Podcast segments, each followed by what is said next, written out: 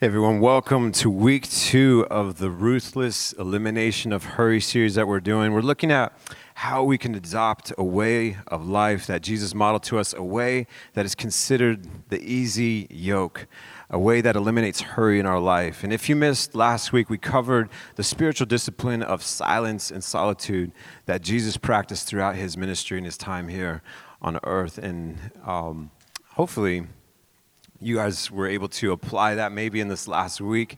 Uh, we talked about the challenge of just really starting where you're at, not starting where you think you should be, but starting where you're at. And maybe that could even mean like just five minutes when you wake up to just quiet the external noise and to quiet the internal noise to make yourself open and available to God and His Spirit in each day, or maybe it's 10 minutes before going to bed. It's just starting where you're at, if that's where you need to start. And the hope and prayer is that you would continue to grow in that discipline. And as we apply some of the truths that we're learning through God's Word and through this series, um, that we would see how it starts eliminating that hurry in our lives. And so, another spiritual discipline we're going to be covering tonight is Sabbath. But before we jump in, I know we just prayed, but let me just ask God specifically to just speak uh, through me tonight. So, God, we just we welcome you. We welcome your Spirit, God.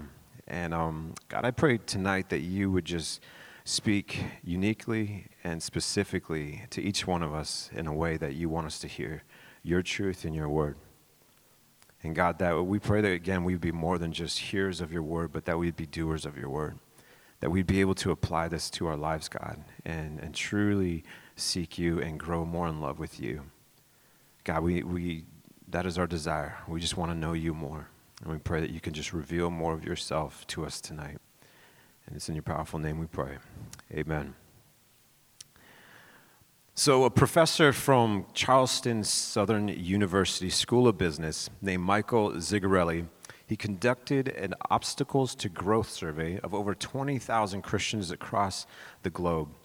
And he identified busyness as the major block in most people's relationship to God.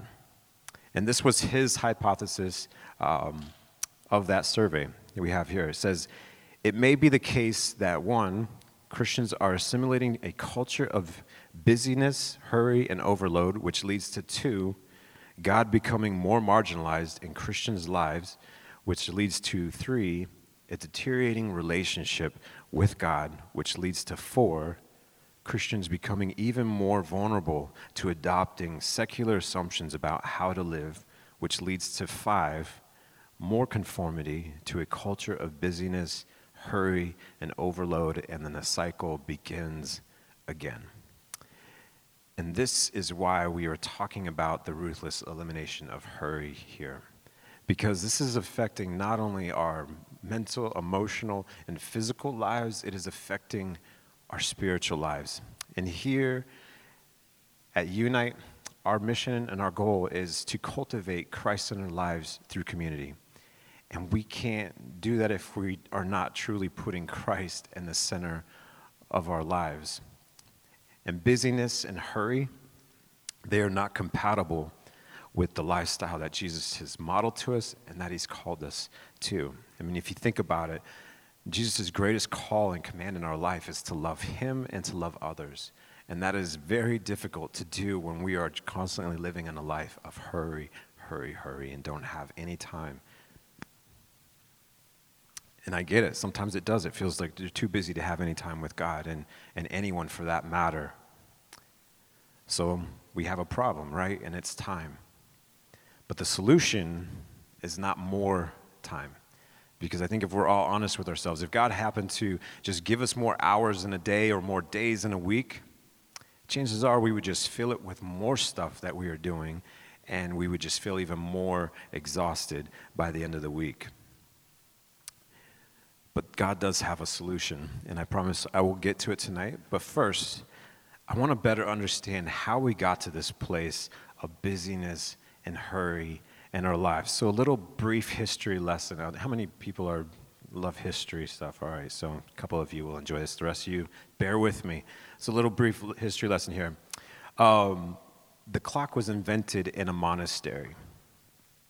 Uh, Saint Benedict in the sixth century came up with this idea of fixed hour prayer and seven times a day. And And so, obviously, to do that, they would have to have some form of measurement, incremental ways to know how many times they've done it or, or, or the same time in the day.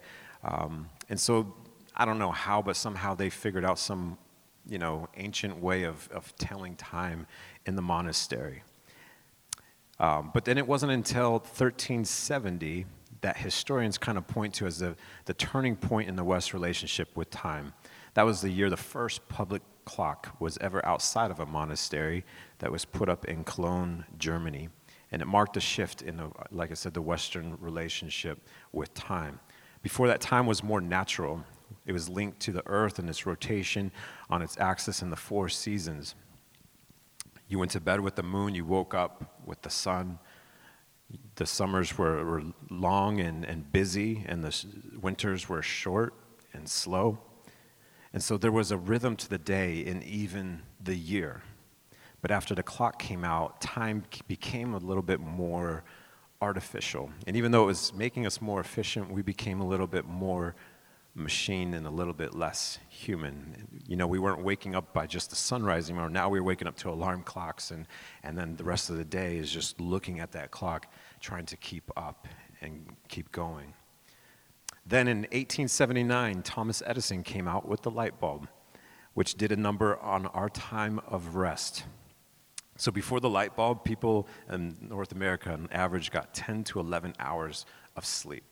And you might ask why? Well, because it got dark and there's literally nothing you can do in the dark. And so they would just sleep.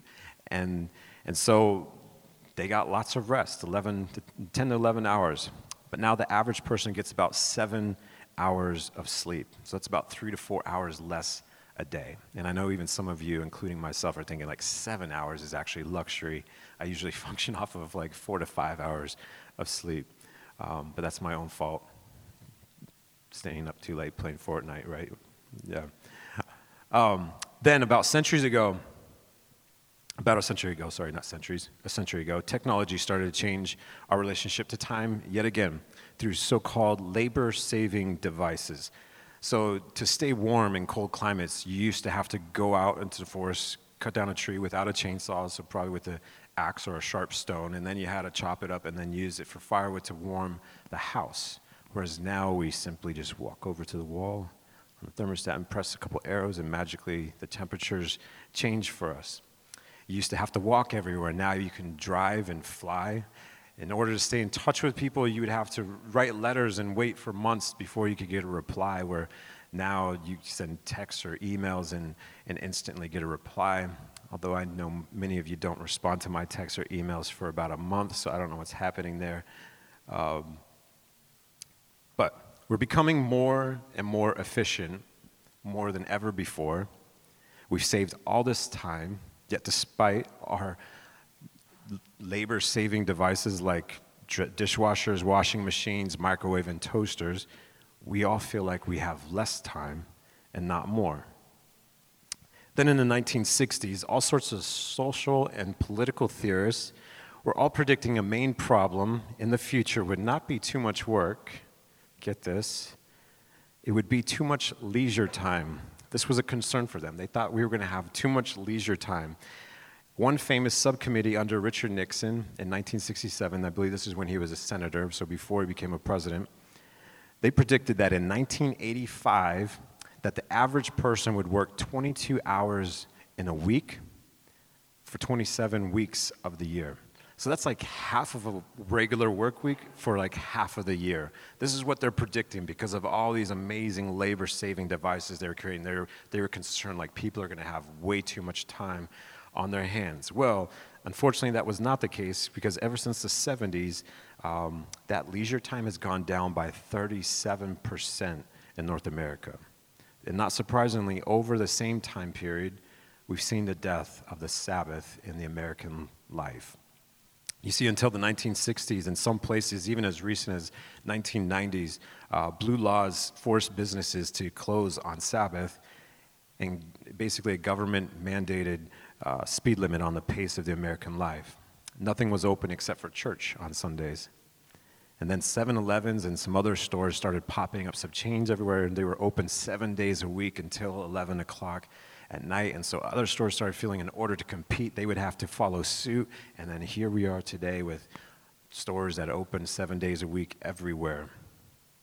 Then came 2007. This is when all of you should have been alive by now, uh, unless you're in the wrong group tonight. But in 2007, things really started ramping up, and this will be recorded in the history books. This was the year that Steve Jobs launched the iPhone out into the world. It's also the year that Facebook and Twitter became global. It was the beginning of iCloud, the App Store, and the list of other technological breakthroughs all around 2000, 2007. It's kind of the official start date of the digital age. And more than anything, the smartphone, and over the last decade, has changed what it means to be human. There are cutting edge studies out now that it's, it's shown that it's rewiring our neurobiology and decreasing, if not demolishing, our attention, our focus, and even our ability, like we talked about last week, to be present like Jesus was. And think about the implications of this area if this, for our relationship, for God, and with other people. Psychologists argue that most Americans' relationship to their phone falls in the category of compulsion. We have to check that text, that email, that alert or notification. If not full on addiction, in which, if you look at the definition of addiction, of addiction, it's the relentless pull to a substance or inactivity that becomes so compulsive it ultimately interferes with everyday life. And by that definition, nearly every single person I know, including myself, to some degree, struggles with um, the phone or the internet, being addicted to that. If you don't think you're a digital addict, prove it and turn off your phone for a full 24 hours and then wait to see how long it takes for you to wither on the floor, foaming in the mouth, going through withdrawals. So, all this to say, history lesson over, I would argue that something has gone deeply wrong in our culture. Things that were supposed to create convenience and more time, like the clock, the light bulb, and all these labor saving devices, the digital devices, are now the very things that have given us license to fill up even more of our time with hurry and busyness. So, again, time is the problem, but having more time is obviously not the solution. Again, because that's exactly what all these devices and things did for us. They gave us more time and we just filled it with more stuff and more busyness. So, what's the solution to hurry and busyness? So, last week we learned that one way was to eliminate hurry in our lives was through the discipline of silence and solitude. Again, it was, it was Jesus' way that he modeled to us when he would go off into the wilderness and, and he would have that quiet time with the Father getting centered, getting his focus, remembering what his purpose and his mission in this life is. And so that's one way. And tonight, I'm going to introduce another way that we have as a spiritual discipline called Sabbath. And the history of the Sabbath starts in the beginning. So Genesis 2 1 through 3. It says, Thus the heavens and the earth were completed in all their vast array. By the seventh day, God had finished the work that he had been doing. So on the seventh day, he rested from all his work. Then God blessed the seventh day and made it holy because on it he rested from all the work of creating that he had done. So, built into the rhythms of creation by the Creator himself is a day, a day that is blessed and holy. And built into the human soul and the, the fabric of what makes you you is this design, is this desire and ache for the day of Sabbath rest. It's the way brilliant mind designed our souls and our society to flourish and to thrive. And then this verse that we just read, it says that, that God rested. And you think about it, was God tired or burned out? I really don't see the all powerful God that we know and love ever getting tired or burned out. And so, so what was going on here? And if you look, the, the word Sabbath comes to us from the Hebrew word Shabbat. And the word literally means to stop, but it could also be translated to delight. And it has a dual idea of stopping and also delighting in God and in our lives in His world. And so the Sabbath is an entire day that is set aside to follow God's example, to stop and delight. To delight in the world, to delight in our lives in it, and most importantly, to delight in God Himself. And so he didn't rest because he was tired. He rested or stopped from all his work to delight in it. And, and he showed us this model and this example for us to, to follow as well. In John Mark Comer's book, Ruthless Elimination of Hurry, he says if you're new to the Sabbath, a question to give shape to your practice is this What could I do for 24 hours that would fill my soul with deep, throbbing joy? That would make me spontaneously combust with wonder, awe, gratitude, and praise. Dan Allender, in his book Sabbath, had this to say about the Sabbath. He says, The Sabbath is an invitation to enter delight. The Sabbath, when experienced as God intended, is the best day of our lives. Without question or thought, it is the best day of the week. It is the best day we anticipate Wednesday, Thursday, and Friday, and the day we remember Sunday, Monday, and Tuesday.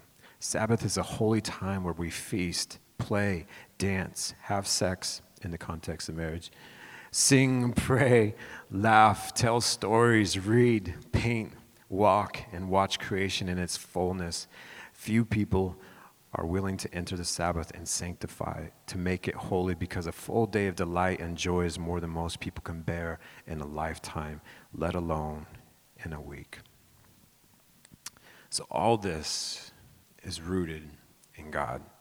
He rested, He stopped, He set aside an entire day to delight in His world, in His creation. But notice what else God did. He blessed the seventh day and He made things that, or He blessed it and made it holy. And so, two things worth noting here. First, the Sabbath is blessed. And in the Genesis story, He blesses three things. First, he blessed the animal kingdom and gave them an invocation of be fruitful and multiply. And then we see him do this again with the human, um, the humanity, where he's again be fruitful and multiply, produce more life. And then we see that he blesses the Sabbath. So he blesses the animals, he blesses the humans, and then he blesses a day, which can be a little bit confusing at first. But then you think of it this way so that what that, what's that saying is that the Sabbath, like the animal kingdom and like humans, has the capacity to procreate life. That has the capacity to procreate, to fill the world up with more life. The Sabbath is how we fill our souls with back up with life. There was a survey done by a doctor who cited the happiest people on earth. And near the top of that list was a group of Christians called the Seventh day Adventists, who are religious literally about the Sabbath. And the doctor noted that they lived 10 years longer than the average American. And if you were to take a Sabbath within once every seven days over a lifetime, it would add up to 10 years. And so when you say that the Sabbath is life giving, that's not an empty rhetoric. That's, and if that's true, then every time you Sabbath, you're statistically and scientifically likely to get back some extra years on your life. And so I'm sure some of you guys are thinking, like, I'm going to Sabbath three days a week now. Yeah. But not only will you live longer, but more importantly, you're going to live better. And so the Sabbath day is blessed. And like the other things God blessed in the beginning of creation, it produces life. Now, remember, it also said that God made the Sabbath day holy. And this idea that the, the day was holy would have been very foreign to that original audience of the ancient culture because in that culture, the gods were found in the world of space, not of time. They were found in the holy temples or holy shrines or idols or holy mountains. But this God, the one true God, is not found in a place, but in this case, a day. And if you want to go meet with this God, you have to set aside that a day or time in a day in the week to Shabbat to stop and to delight and experience Him. And so the Sabbath is a day that is blessed and holy, a rhythm in creation, six to one. And when we apply this rhythm, we experience health and life. But when we fight this rhythm, or ignore it or suppress it or make excuses like many of us do, we reap the consequences. For our mind, we grow mentally lethargic, numb, uncreative, distracted, restless. Emotional unhealth becomes our new normal. Irritability, anger, cynicism, sarcasm. And with our bodies, we get tired and worn out. Our immune systems start to falter. We, we miss a step. And we get cold or we get sicknesses. It's like our nervous systems are trying to get our attention, and yet we just keep pushing on until in, inevitably we crash. And something in our mind or our body gives out, and we just fall flat on our back. And I remember a couple years ago feeling this way with my life. I just feel like we were just always in a hurry, always busy. I was working here full time. Holly was also working in ministry full time with Kid Life at the time. So we, with both these ministries, we had the extracurricular stuff with them, but then we also had our three kids going to three different schools with their different activities, and it just felt like our life was out of balance, out of control. We rarely had a meal around the table together. Um, we, yeah, we just felt like we never had any time. Both Holly and I struggled with people pleasing. So when people would ask us to do something, we would always say yes, even though we were already maxed out. And we didn't create margins or boundaries in our life. And then COVID happened. And we were forced to, to come together as a family. And I know, as awful as COVID was for so many people, this was a blessing in disguise for, for me and my family to slow down to recalibrate our lives and to start reevaluating like what's important in our life. And I remember that time Holly decided to step down from a full-time job to a part-time position here at the church so that she could spend more time with the kids too. And we started having meals around the table. Again we started having great conversations and playing games and watching tv series together as a family. It was such a rich and beautiful time together.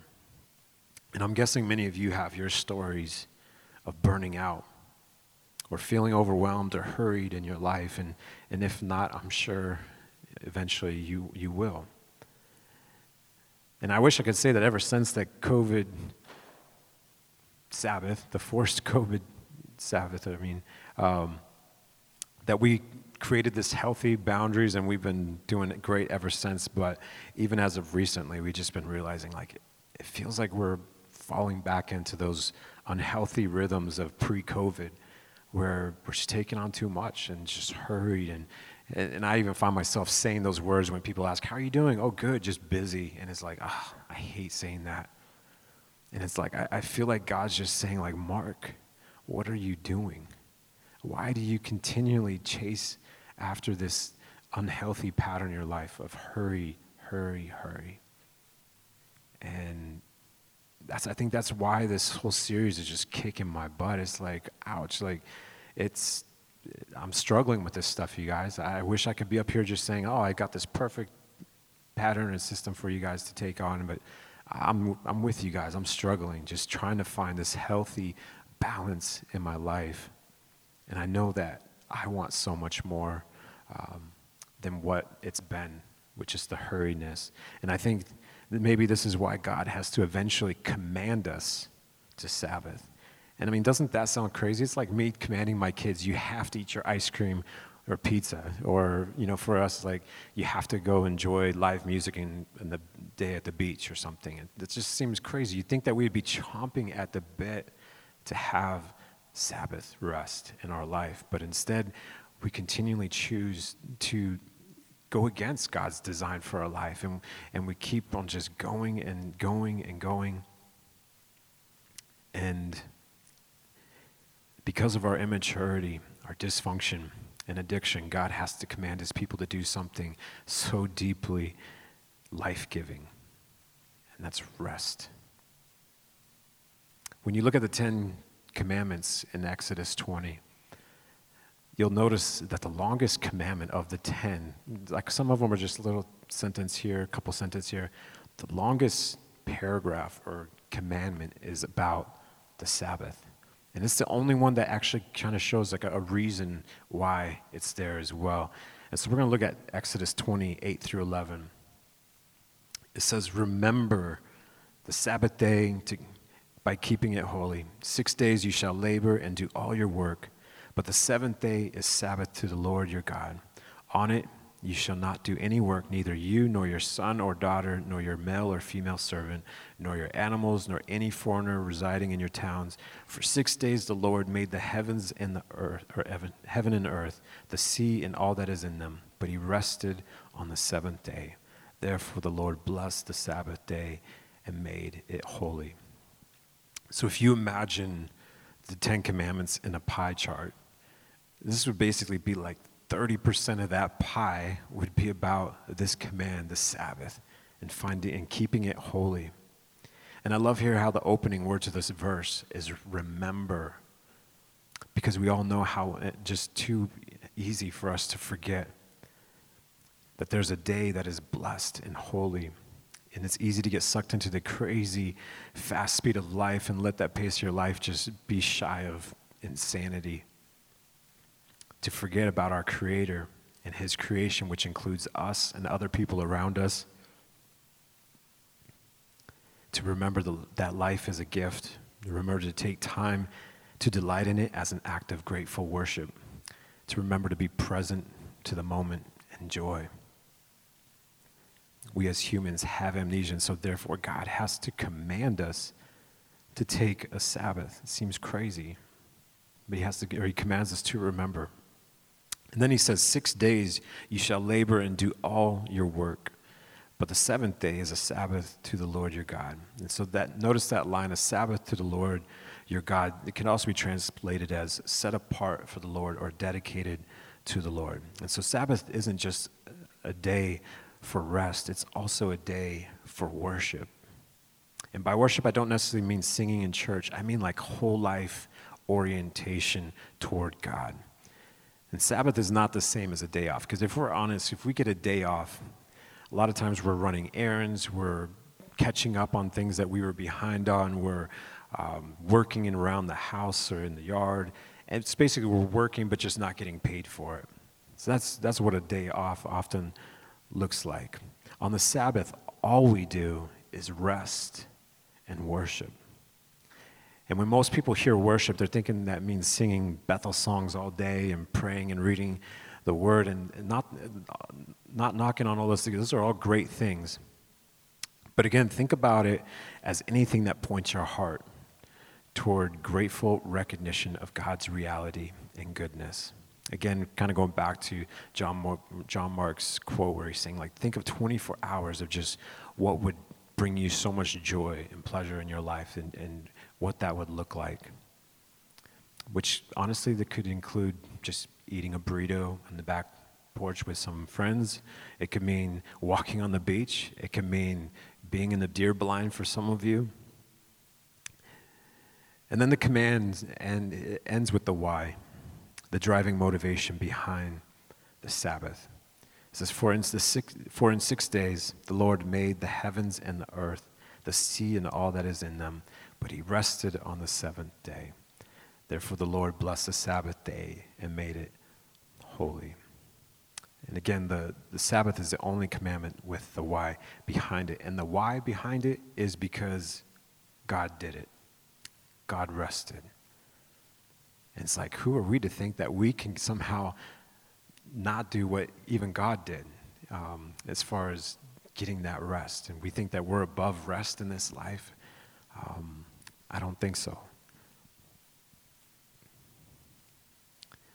So God goes back to the Genesis story, calling his people into the rhythms of grace to find rest in him.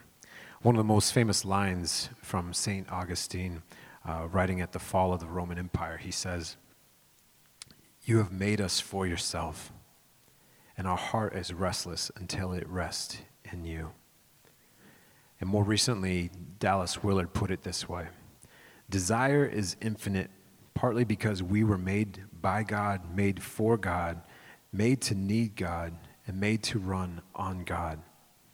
We can be satisfied only by the one who is infinite, eternal, and able to supply all our needs. We are only at home in God. When we fall away from God, the desire for the infinite remains, but it is displaced upon things that will certainly lead to destruction. So ultimately, nothing in this life, apart from God, can satisfy our desires. And tragically, we still continue to chase after our desires, most oftentimes that do not include God. And the result is a chronic state of restlessness, or worse, angst, anger, disillusionment, depression, which all lead to a life of hurry, a life of busyness, overload, shopping, materialism, careerism, a life of more, which in turn makes us even more restless, and the cycle spirals out of control. And so God designed our souls for Sabbath, to stop and to delight in Him and the world that He created. And it gives a whole new meaning to that verse in Psalm 37 4. Maybe some of you have recognized this verse. It says, Delight yourself in the Lord, and He will give you the desires of your heart. And I would get told this verse in my season of singleness. Um, they were trying to encourage me, basically saying, like, if you seek God, you know, go to church, read your Bible, pray, do all these things, then He will give you a wife, or He will give you that perfect job that you're looking for. And that's how I, and maybe some other people have interpreted that verse that if we just see God, He's going to give us the desires that we want in this world. But from what I understand, from what we've just even read, from the creation and, and God's design for us, I believe that He's designed each of our hearts to truly just desire to be with our Creator, to be with Him, to find rest in Him. And so when we stop and delight in Him, we are given that desire, that rest. We're with Him. So it's like delight yourself in the Lord, and He will give you the desires of your heart, which is ultimately Him. And I just want to conclude with this thought because I don't want us to look at the Sabbath wrong like the Pharisees did and make it a legalistic thing where we think we have to add one more thing to our life to earn God's favor. If anything, God's call for us is not to add more to our life, but to subtract. It's, it's actually addition through subtraction. Um, and we're going to look more into that next week when we look at the spiritual discipline of simplicity and slowing. But I just wanted to share this reminder that Jesus gave to the Pharisees and that maybe he's going to give to us tonight from Mark 2:27. It's when they're calling him out for healing somebody on the Sabbath. It says the Sabbath was made for man, not man for the Sabbath. And so these words remind us that this day was created and meant to be a blessing and not a burden to those who observed it. And maybe you're here tonight feeling overwhelmed, restless, burned out, and tired, like, like I've felt in the past weeks. And this phrase often comes to my mind if, if you want something different, do something different.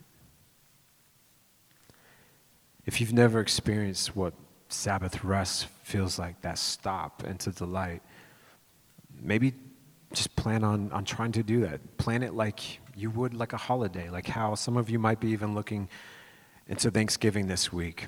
There's no way in your mind that you would think of just walking through Thanksgiving like just on any other day. You look forward to it, you, you plan around it, you kind of f- figure out how you're going to fit it in your day. It's like, what if we treated the Sabbath like a holiday? A holy day, right? Holiday, holy day. If we treated a Sabbath every week, just imagine having a, a holiday every week and anticipating it. It's going back to that original quote too, where they're saying like it's the most.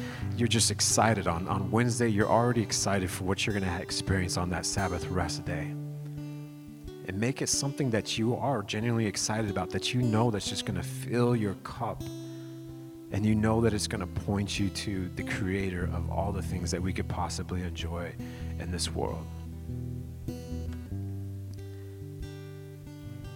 I know Holly and I, we we've been talking about this. We, we want to start applying these very things that I'm trying to teach you guys as well. We've talked about how maybe making Friday nights like a night where each of us choose like our favorite dinner, our favorite food, and we just bring it back to the house and, and we just power down our devices, just hang out, share stories, the highlights of the week, or, or things that we're hoping and, and praying for in the coming week.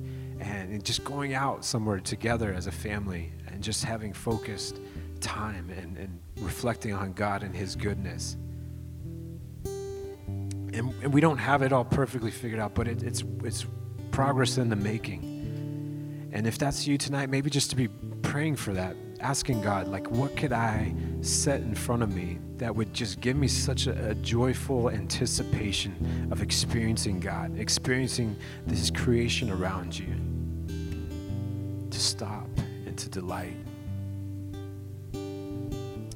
Finding something again that you'd be excited about and not feeling like you're dreading it or it's a burden or an added to do list for you and see what God does to our hearts and minds when we respond to his call of taking Sabbath. And if you look in Matthew 11, 28, 30 again, I would actually love if, if um, you guys could actually stand up.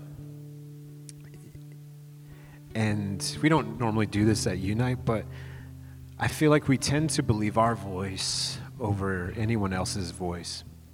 And so I thought maybe collectively tonight we can read this verse together. And maybe that way we would maybe believe this verse a little bit more, being able to hear ourselves say it. So let's say this Matthew 11, 28, 30. It says, Come to me, all you who are weary and burdened, and I will give you rest. Take my yoke upon you and learn from me, for I am gentle and humble in heart, and you will find rest for your souls. For my yoke is easy and my burden is light. Let's pray. God, we thank you that you give us a Sabbath. God, that you would even command us to stop and delight. I think we all desperately long for it, but just all needs, don't maybe know how to do that. And God, so we pray for your wisdom in this sermon. Teach us, Lord, how to Sabbath right, to find delight in you, to find delight in your creation, God that we would be recharged, that we, it would procreate life inside of us each week, God, as we start a new week, knowing that we had rested well. God, that we can just honor you in this way. And forgive us, God, for not honoring you in this way. That we've been caught up in this crazy life of hurrying. And we've seen the damage and the, the collateral damage that's done in our relationships with you, with other people when we have not made ourselves available to them. Just being too busy, always playing catch up. And God, I just pray over each person here, Lord, that they would just sense a sense of peace and rest that comes from you, a sense of freedom, Lord, to just break from the bondage of slavery of this busyness and this hurry in our life, that we could experience relationships in a new way, in our relationship with you in a new way, in such a rich way, God. God, help us to surrender all these things that have maybe keeping us too busy in our life. Help us to surrender them to you and to acknowledge, God, that you are good. We thank you that you love us so much that you would build into our hearts the rhythm of your creation, God, to stop and to rest. We love you and we praise you, and it's in your powerful name we pray. Amen.